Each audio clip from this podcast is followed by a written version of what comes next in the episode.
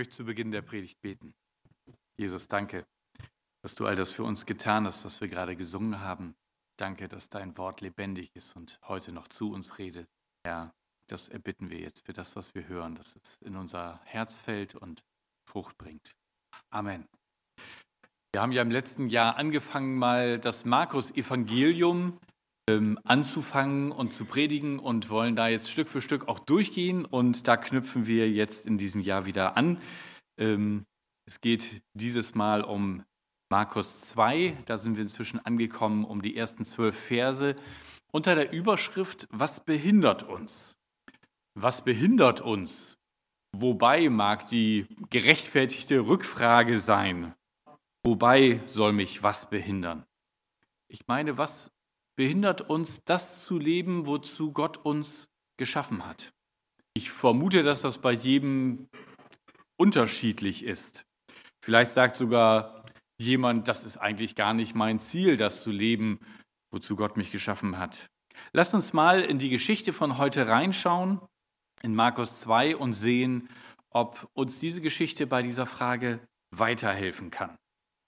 Ich lese ab Vers 1 und ihr könnt gerne mitlesen. Einige Tage später kehrte Jesus nach Kapernaum zurück. Die Nachricht von seiner Ankunft verbreitete sich schnell in der ganzen Stadt. Es dauerte nicht lange, da war das Haus, in dem er wohnte, von Besuchern überfüllt, so dass kein einziger mehr Platz hatte, nicht einmal draußen vor der Tür. Und er verkündigte ihnen Gottes Wort. Da kamen vier Männer, die einen Gelähmten auf einer Matte trugen. Es gelang ihnen nicht, durch die Menge zu Jesus vorzudringen, deshalb deckten sie das Dach über ihm ab. Dann ließen sie durch die Öffnung den Kranken auf seiner Matte hinunter. Als Jesus ihren Glauben sah, sagte er zu dem Gelähmten, Mein Sohn, deine Sünden sind dir vergeben.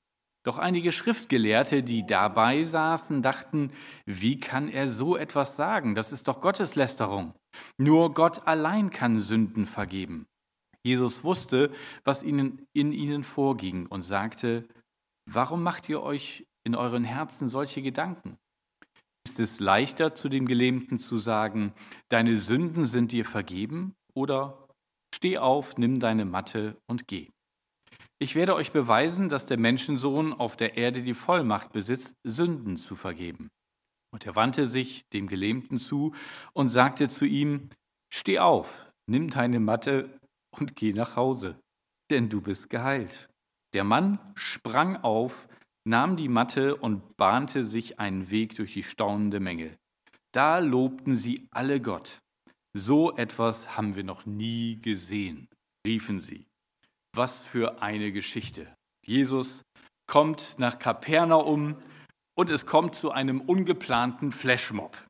Plötzlich sind alle da und ganz schnell wird das Haus voll, so voll, dass sie eigentlich gar keinen Platz mehr so richtig haben und alle drängen sich irgendwie rein.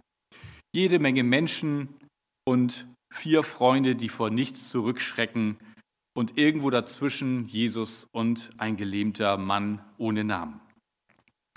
Was wäre wohl passiert, wenn diese ganze Geschichte heute in Deutschland geschehen wäre, im Land der Dichter, Denker und Bedenkenträger?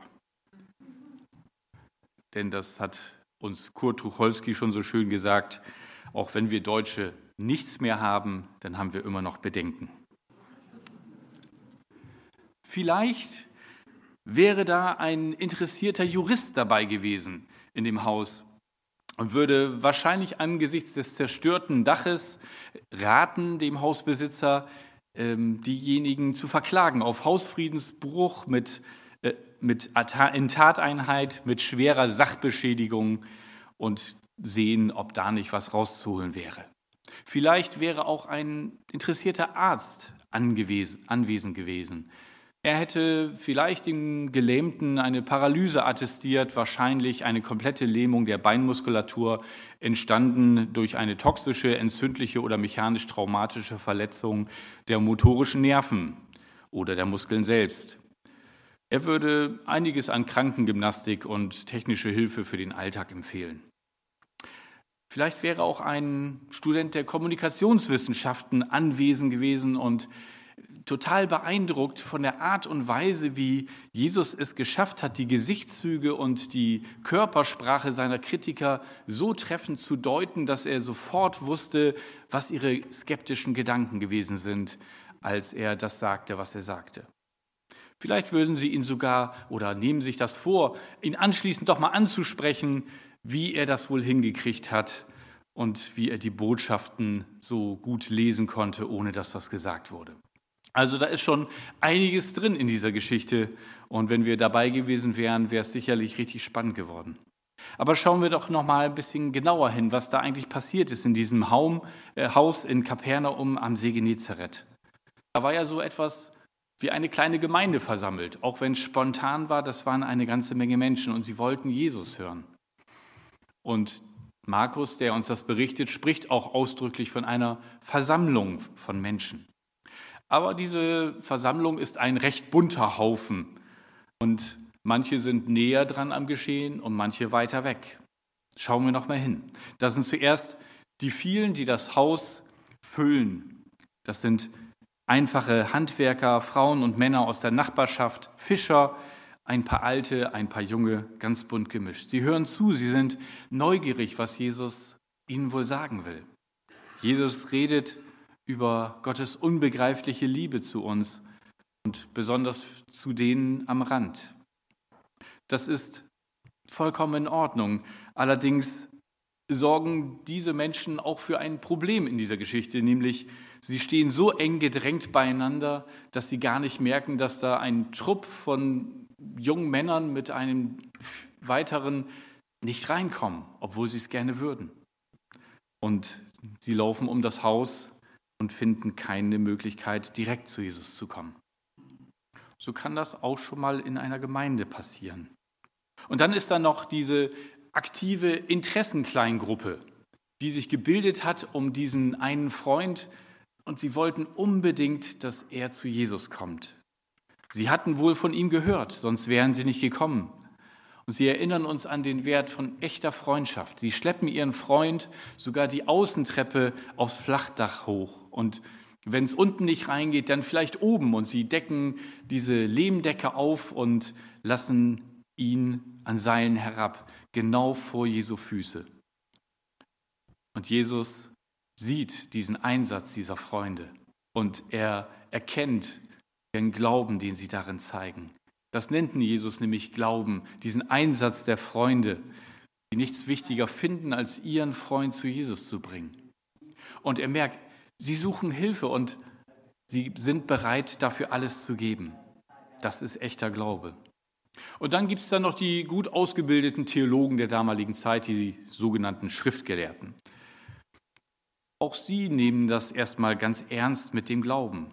Sie wollen wissen, was dieser neue Laienprediger zu sagen hat und ob das alles stimmt, was sie bis jetzt von ihm gehört haben.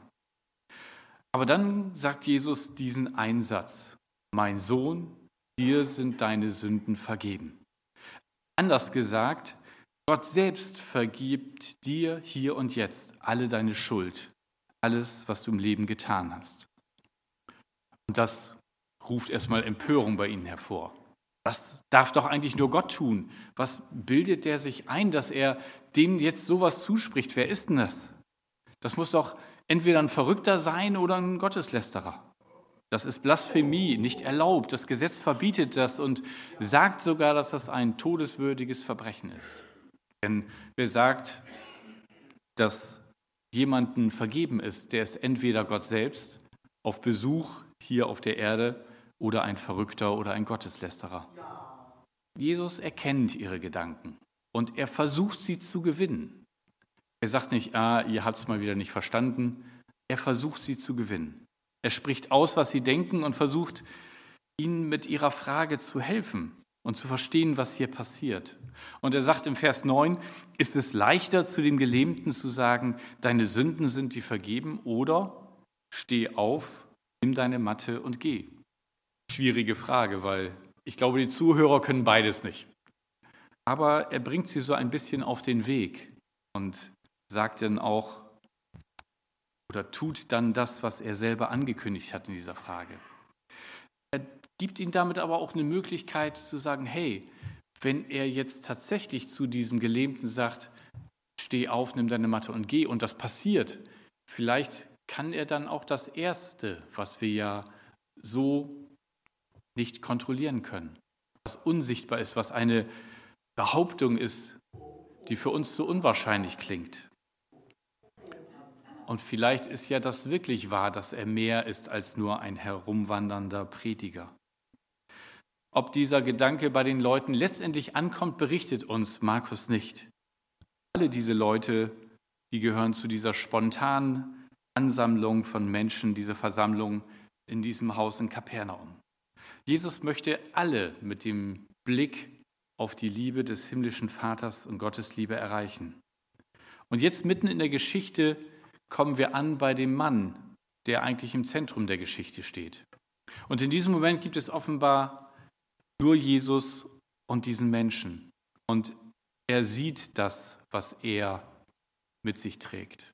Er lässt sich unterbrechen in seiner Predigt und ist nicht mal verärgert, als der Lehm von oben runterfällt. Es ist sogar fast so, als wenn diese Unterbrechung das Wichtigste auf einmal ist und Jesus sich Zeit für ihn nimmt. Aber was sagt dieser Jesus zu diesem Mann? Mein Sohn, deine Sünden sind dir vergeben. Das ist erstmal ein ungeheurer Zuspruch. Er sagt zu diesem Fremden, mein Sohn. Das ist Annahme und Liebe. Und dann ein Freispruch, dir sind deine Sünden vergeben. Von Gott, endgültig und vollständig. Warum sagt Jesus das? Hat er die sehr offensichtliche Krankheit übersehen? Ist ihm nicht klar, warum die Freunde wohl diesen Mann zu ihm runtergelassen haben? Das Spannende ist, Jesus kümmert sich um das größere Problem zuerst in dieser Geschichte. Sünde trennt uns von Gott, immer. Und damit sind wir von dem getrennt, der sagt, ich bin das Leben und ich habe dir das Leben gegeben. Und Jesus möchte als erstes diese Verbindung wiederherstellen. Aber war der Typ denn so ein schlimmer Kerl? Hat er so eine schlimme Vergangenheit, dass das jetzt im Fokus stehen muss? Oder war vielleicht sogar seine Lähmung eine Folge dieser Sünde? Jesus sagt dazu nichts. Wir können nur sagen, dass das nicht ein Automatismus ist. Es kann sein, es muss aber nicht. Aber Jesus beginnt mit dem Wichtigsten. Das, was er in Lukas 19,10 so als seinen wichtigsten Auftrag hier auf der Erde beschrieben hat. Da sagt er, der Menschensohn ist nämlich gekommen, um das Verlorene zu suchen und zu retten. Zu retten, weil wir Menschen verloren gegangen sind und unseren himmlischen Vater aus dem Blick verloren haben. Und hier so wenig zurechtkommen, wenn wir versuchen, klarzukommen im Leben und nicht merken, wie diese Trennung von Gott alles in unserem Leben beeinflusst. Vergebung der Sünde, das ist viel mehr als nur das Zentrum des christlichen Glaubens. Wenn uns vergeben wird, dann haben wir auf einmal wieder Zugang zu unserem himmlischen Vater, der sagt, du bist mein geliebter Sohn, meine geliebte Tochter. Du bist der ehemals verlorene Sohn, ehemals verlorene Tochter, aber jetzt bist du wieder zu Hause, du bist bei mir angekommen, du bist wieder verbunden mit dem Leben, mit der Liebe, mit dem Frieden. Sünde, das ist das Hamsterrad, in dem wir pausenlos angetrieben werden, weil wir meinen, nicht so viel wert sein, zu sein oder nur so viel wert zu sein, wie wir eben leisten können. Sünde ist oft die selbstgewählte Einsamkeit, in der wir niemanden haben, der uns hört, wenn wir nachts nicht schlafen können, vor Sorge. Sünde ist aber auch die oft hoffnungslose Furcht vor dem Tod, weil niemand auf der anderen Seite auf uns wartet. Sünde ist das verhältnislose Leben im puren Diesseits. Das Land der Sünde ist ein, dankbar, ein, ein äh, denkbar undankbarer Wohnsitz. Irgendwann wirft uns diese Sünde auf den Boden. Sie verspricht viel, sie denunziert jeden Impuls, sich Gott zu öffnen. Sie nährt mein Misstrauen gegenüber dem Ursprung unseres Lebens. Sünde ist das Gefangensein in dem Gedanken, dass wir das hier auf dieser Erde mit dem Leben selber hinkriegen müssen. Und Jesus weiß, dass auch dieser Mann dieses Hauptproblem hat und dass er diese lähmende Ursache sieht, zeigt sein Retterherz. Und davon möchte er diesen Mann als erstes befreien. Es ist dasselbe, was den Mann lähmt und behindert, wie auch uns oft, das uns behindert, das zu leben, wofür Gott dich und mich geschaffen hat. Die Gedanken, die er für mein Leben hat. Und diese Geschichte von dem verlorenen Sohn, wie sie oft genannt wird, beschreibt dieses gut. Eigentlich müsste man, wenn man diese Geschichte genau nimmt, sagen, die verlorenen Söhne. Denn es kommt ja nicht nur der eine vor, der sich auszahlen lässt und dann loszieht und das ganze Geld verprasst und anschließend reumütig zurückkehrt.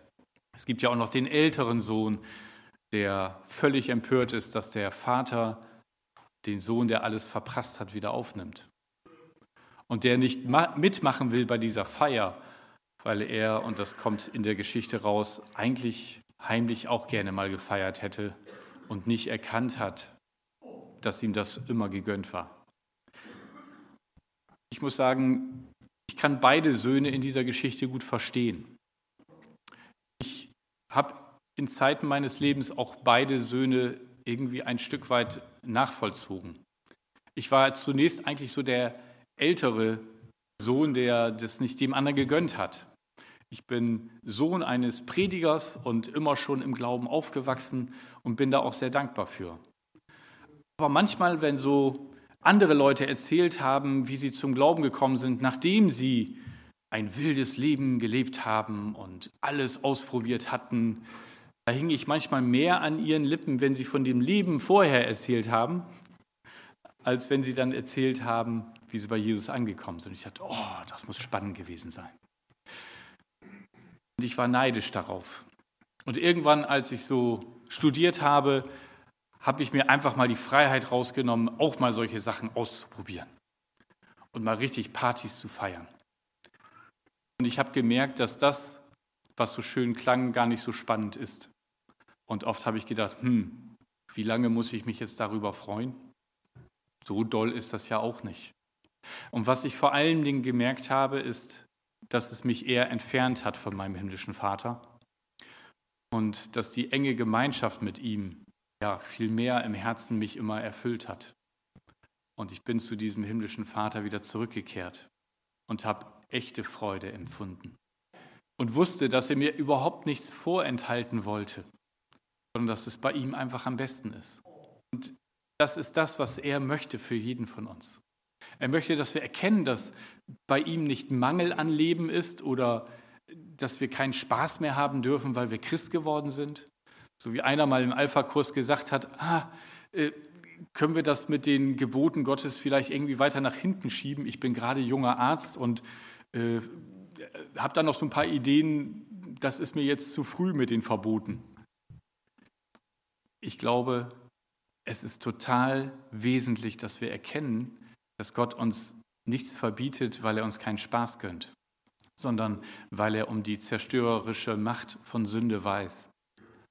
Dass es immer einen faden Beigeschmack hat, wenn wir uns Dinge nehmen, die uns nicht gut tun.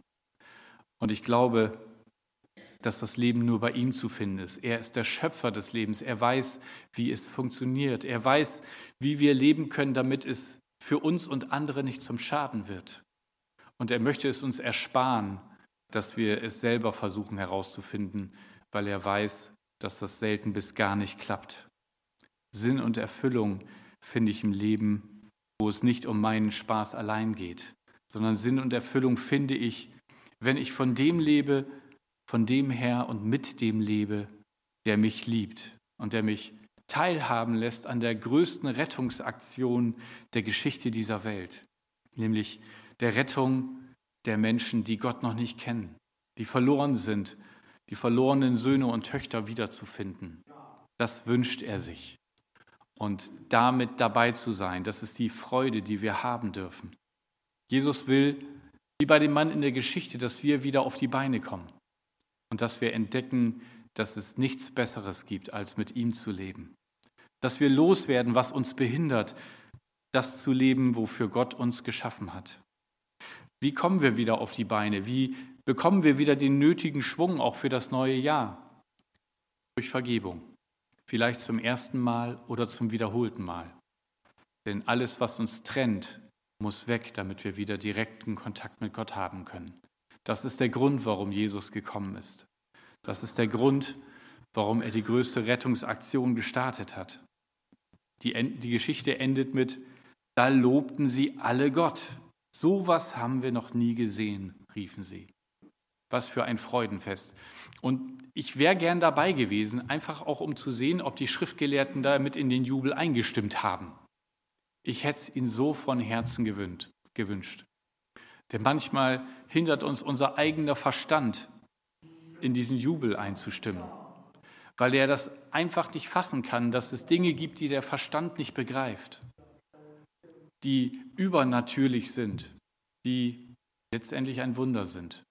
Was bezeichnen wir als Wunder? Das, wo wir uns wundern, oder? Und das ist nicht nur etwas Übernatürliches, was den uns bekannten Naturgesetzen widerspricht, sondern auch manchmal, dass wir einen Freund nach 30 Jahren auf dem Flughafen in Düsseldorf um 10.30 Uhr wieder treffen. Also die wundersamen Begegnungen, aber auch die Dinge, wo wir gar nicht damit gerechnet haben, dass das passiert. Und wir haben einen wunderbaren Gott, der genau das ermöglicht, der möchte, dass wir uns vor Freude wundern über das, was er uns tut.